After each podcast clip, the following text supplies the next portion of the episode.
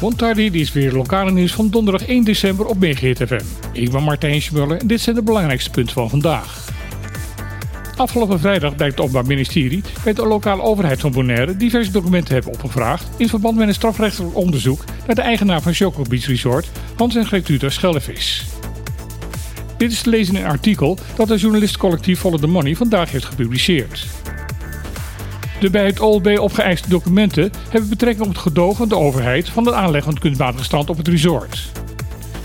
Gezaghebber Edison Reina verleende het echtpaar Schellevis een mondelinge gedoogvergunning toen het zand van de strand zonder vereiste vergunning al gestort was.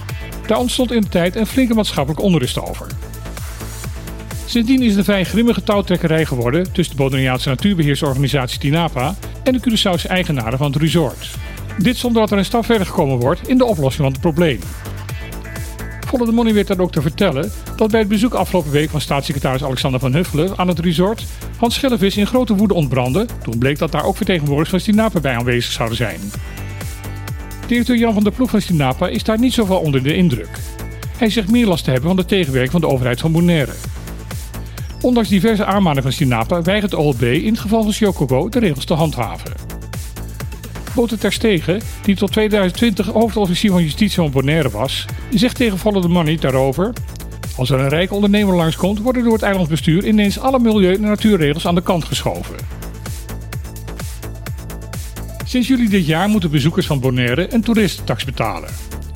Deze belasting moet betaald zijn voordat men toegang tot het eiland krijgt. Deze betaling kan ook online gedaan worden.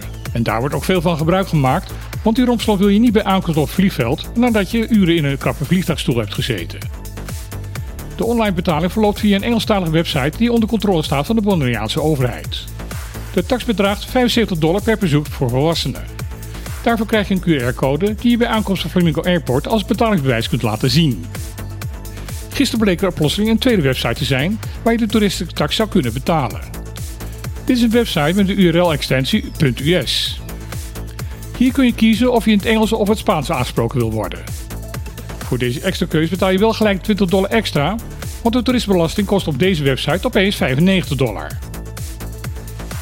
Volgens de laatste berichten is nog niet duidelijk of het hier gaat om een oplichting of dat er sprake is van een soort reseller die een extra toeslag op de normale prijs heeft gegooid. Het is ook niet duidelijk of er eventueel al mensen zijn tegengehouden bij de douane met een ongeldige QR-code.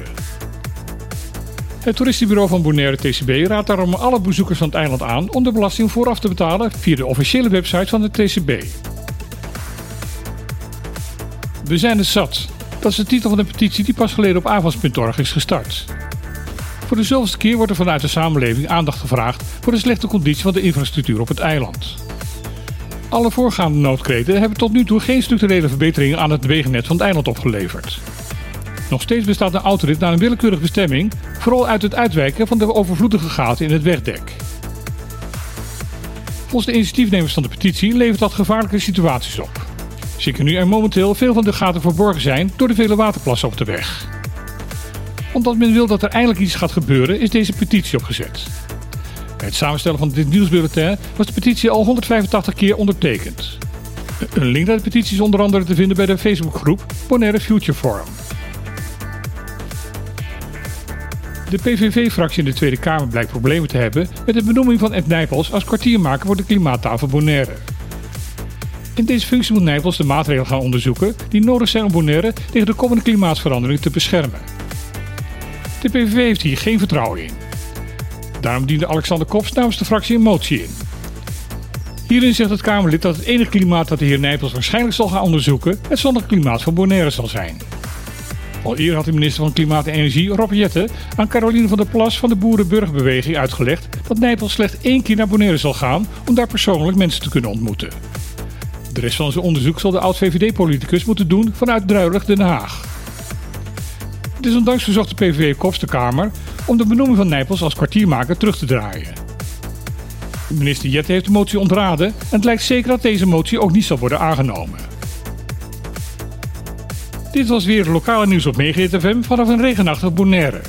Ik wens iedereen nog een hele goede donderdag toe en graag weer tot morgen.